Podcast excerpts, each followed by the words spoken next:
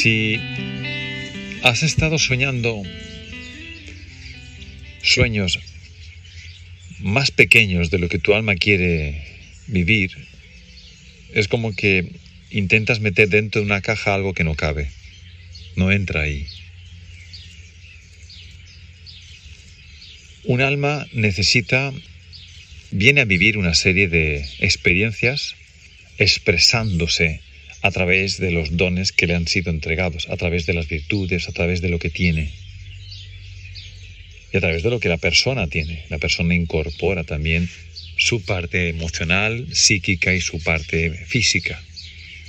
El alma utiliza, por supuesto, todo eso y aparte viene con una especie de agenda de vida y con una agenda de experiencias que desea tener y poner en práctica. Cuando nosotros nos ponemos a intentar, imaginar, construir con un sueño, con una ensoñación, lo que queremos vivir, el futuro al que queremos dirigirnos, los pasos en donde nos que nos van a dirigir a un determinado escenario, normalmente lo hacemos con una mente totalmente terrenal, muy terrenal. Es muy difícil ver lo que el alma puede ver. Nosotros no alcanzamos a verlo. Podemos intentar eh, adivinar, acercarnos como un satélite alrededor de un planeta dando vueltas, pero es muy difícil llegar a verlo porque no tenemos la perspectiva del alma. Entonces nos toca simplemente estar intentando, poco a poco, dando esos esos momentos de conexión para intentar sacar al máximo posible la vibración del alma, que es la vibración con una, una visión mucho más elevada.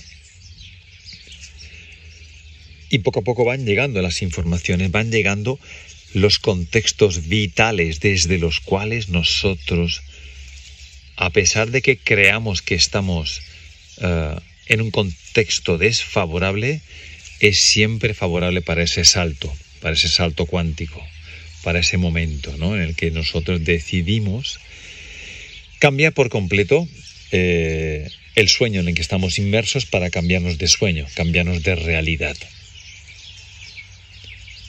Suele ser algo gradual, evolutivo, de acuerdo a nuestras capacidades. Y este punto de vista no lo podemos perder. El alma necesita evolucionar. Es como un ser vivo que se desarrolla en una etapa inicial va creciendo, va ampliando sus experiencias y llega un momento en el cual decide que ya no puede eh, retrasar más su, su conjunto de experiencias deseadas por vivir. Y entonces es cuando acelera los procesos, es cuando frena muchas cosas de las vidas terrenales, cuando parece que nosotros entramos en crisis, cuando no tenemos muy claro todos estos movimientos energéticos y psíquicos y físicos también, nos están haciendo eh, parar en algún momento de la vida para poder darnos cuenta de que estamos dándole un rumbo equivocado. También se encarga la vida de darnos los contextos vitales, las situaciones que nos hagan también reflexionar, girar la mirada hacia una dirección o olvidarnos de otras cosas. El alma toma parte activa en todo lo que nos está pasando en la vida. Y eso es algo que lo olvidamos mucho. Cuando nos ponemos a imaginar un sueño, cuando nos intentamos imaginar la vida en la que queremos ir, a la que queremos acercarnos, solemos poner ingredientes muy terrenales, anteponerlos incluso a los espirituales, que en realidad son los más importantes. El desarrollo espiritual de la persona, el desarrollo del alma, es lo que la mueve a seguir avanzando. Y este objetivo, este punto de vista, no se puede perder. Porque de la misma forma que un árbol cuando empieza a crecer sabe que algún día dará frutos, y su intención no es otra que dar frutos, crecer y crecer. Está como programado para eso.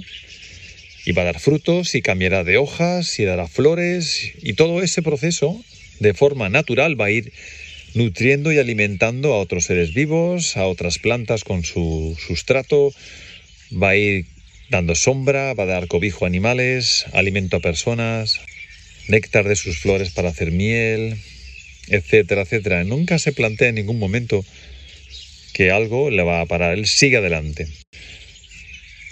El alma es igual, el alma sigue adelante. El alma tiene un propósito y ha venido a cumplirlo y vivirlo. Todo aquello que condicione el retraso de ese propósito, especialmente en los momentos de madurez, cuando ya vienen los frutos, todo ese retraso genera una resistencia, genera una especie de bloqueo y eso es, eso es lo que percibimos nosotros en nuestra vida. No está fluyendo lo que tiene que fluir en nosotros para que podamos tener esa experiencia. Y cuando digo podamos, es nuestra alma. Es la que gobierna realmente la experiencia vital, es el alma. El alma puede intervenir en nuestra mente, naturalmente, pero hay una mente más terrenal que tenemos que aprender a utilizarla en nuestro beneficio, en el beneficio de nuestra evolución. Por eso cuando decimos que nuestros sueños son a menudo teñidos por esa parte terrenal, por esa parte material, por esa parte emocional incluso, porque a veces es tan embriagador, es tan cautivador todo lo que nos rodea en la tierra, todas estas experiencias, toda esta belleza que nos rodea, porque estamos rodeados de auténtica belleza, que uno puede quedarse atrapado en esa belleza y en, esa, en ese cautiverio. No sabemos cómo salir. Estamos como emborrachados por, por toda la, la experiencia terrenal y nos olvidamos de la otra parte, que es la parte espiritual, la grandeza espiritual. Aquí es cuando el alma no le estamos dejando que intervenga, aportando qué parte nutre su evolución. Por eso solemos construir sueños que pueden parecer grandes, y permitidme que ponga un ejemplo, como sueño con tener una mejor casa, sueño con tener un mejor trabajo, sueño con tener una mejor pareja, sueño con tener un mejor cuerpo físico, sueño con tener unos determinados logros, entendiendo por logros, conseguir incluso un logro abstracto como el reconocimiento público, sueño con tener un ascenso, sueño con tener una, una profesión digna, sueño con tener el amor de mis hijos, sueño con... fin, podemos poner ahí muchos logros, muchos objetos, muchos, mucha riqueza material, mucha satisfacción. Pero ¿dónde está la grandeza espiritual? La grandeza espiritual no entiende de momentos ni de logros. La grandeza espiritual entiende de evolución. Es como un ser vivo que quiere producir su fruto. Y entiende que eso es un estado del ser no es un logro. Es difícil verlo siempre desde una perspectiva terrenal, pero para que se produzca eso, debemos apartar a un lado las cosas que están eh, obstaculizando el alcanzar las metas más terrenales a veces y dejar que hable el alma. Luego la cuestión quizás será cómo aprendemos a escuchar el alma cuando nos está queriendo indicar la dirección, el cambio de actitud, el cambio del, conjunto de informaciones mentales, la reinterpretación de las emociones, el pasar página, esas cosas, ¿cómo me las va a enseñar a mí el alma? ¿Cómo me las estará indicando? Tenemos que aprender a analizar, a sentirnos y a darnos cuenta de las señales porque el alma nos está constantemente indicando los pasos para evolucionar. Un sueño pequeño es un sueño donde el alma no cabe. Aunque le hayas dado todo el espacio del mundo, a nivel buenas vibraciones, buen rollo, mucho amor, casa grande, gran trabajo, tiempo libre, todo eso está muy bien, pero Si el alma en ese contexto que tú has puesto no se siente lo suficientemente respaldada para poder expresarse y evolucionar, le va a parecer pequeño. Son esos los momentos en los cuales parece que hay como una resistencia de la vida, hay como un bucle que vuelve a repetirse y no entendemos por qué no conseguimos salirnos de él. Porque a lo mejor nos, nos estamos imaginando una vida demasiado pequeña para el alma, una forma de expresión que no está a la altura de la grandeza que quiere vivir.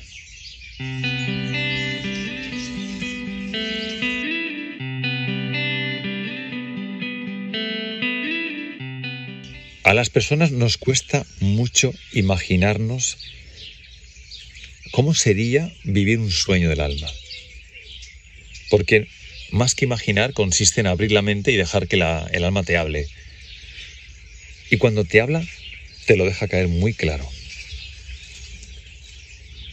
Yo puedo decirte que la mayoría de las veces que el alma habla, y esto lo digo muy a título personal, los mensajes son muy claros.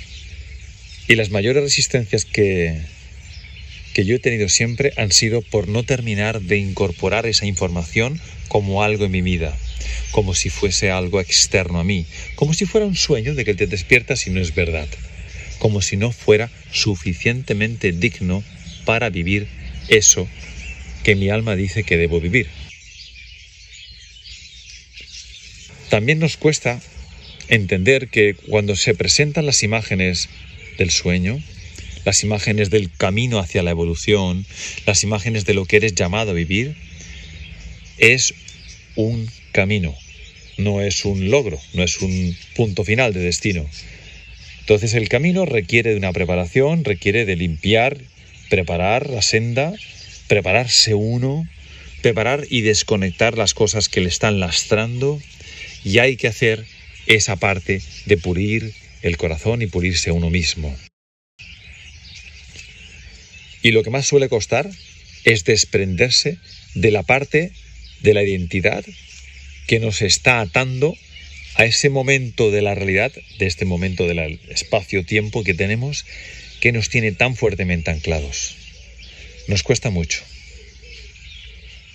Desprenderse de esa parte incluye pues no tener demasiado apego por lo que estás teniendo en este momento de tu vida. Incluye no prestar especial atención, no quedarse atascado en cualquiera que sea la situación que en estos momentos te preocupa, te duele o te victimiza. Lo que es, es. Y la construcción que hacemos nuestra mental y emocional es aparte. Hay que saber diferenciar una cosa de otra. Debemos educar nuestra mente a no mezclar una cosa con la otra. Esta es mi situación, no tiene que haber más juicio.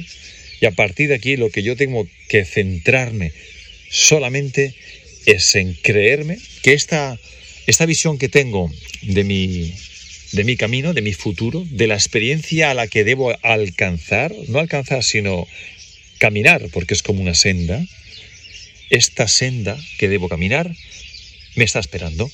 Está ahí, es un desvío, pero tengo que estar preparado para llegar ahí. Y yo debo prepararme. Y como he dicho antes, una gran parte de la preparación consiste en soltar, en desprenderse de cosas que actualmente nos tienen muy unidos, muy atados, muy limitados a este momento de la vida dices, es que ahora tengo esto y esto otro y esto otro y me falta esto y me falta tal y no sé cómo podré y tal. Claro, porque lo estás viendo con la mente pequeña, que es la mente que tenemos en esta realidad, que aunque no lo creas es una mente pequeña. Nuestra mente, en este momento, mientras tú escuchas este audio, es una mente pequeña. Tu mente grande, tu mente elevada, la que utiliza tu alma, que está conectada al espíritu, el gran espíritu, a la vida, al universo, al amor universal, esa mente es infinita y se concentra en un punto llamado pues tú, tu yo superior, tu parte elevada. Y te llega a ti como ese hilo fino, pero estás conectado a eso también.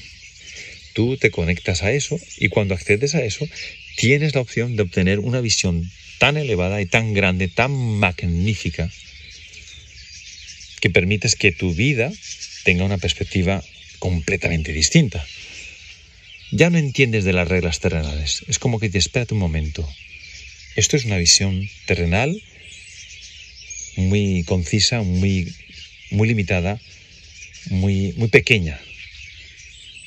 Y son etiquetas que ponemos nosotros, que ponemos nosotros, los humanos, mientras recorremos este camino. Porque nos parece todo tan, tan concreto, tan tangible, que más allá de los sentidos, pues nos parece todo muy abstracto, muy volátil, etéreo y francamente inalcanzable. Pero es justamente al contrario. En ese territorio inalcanzable, etéreo, está la información cuántica potencial que puede hacer configurar tu realidad.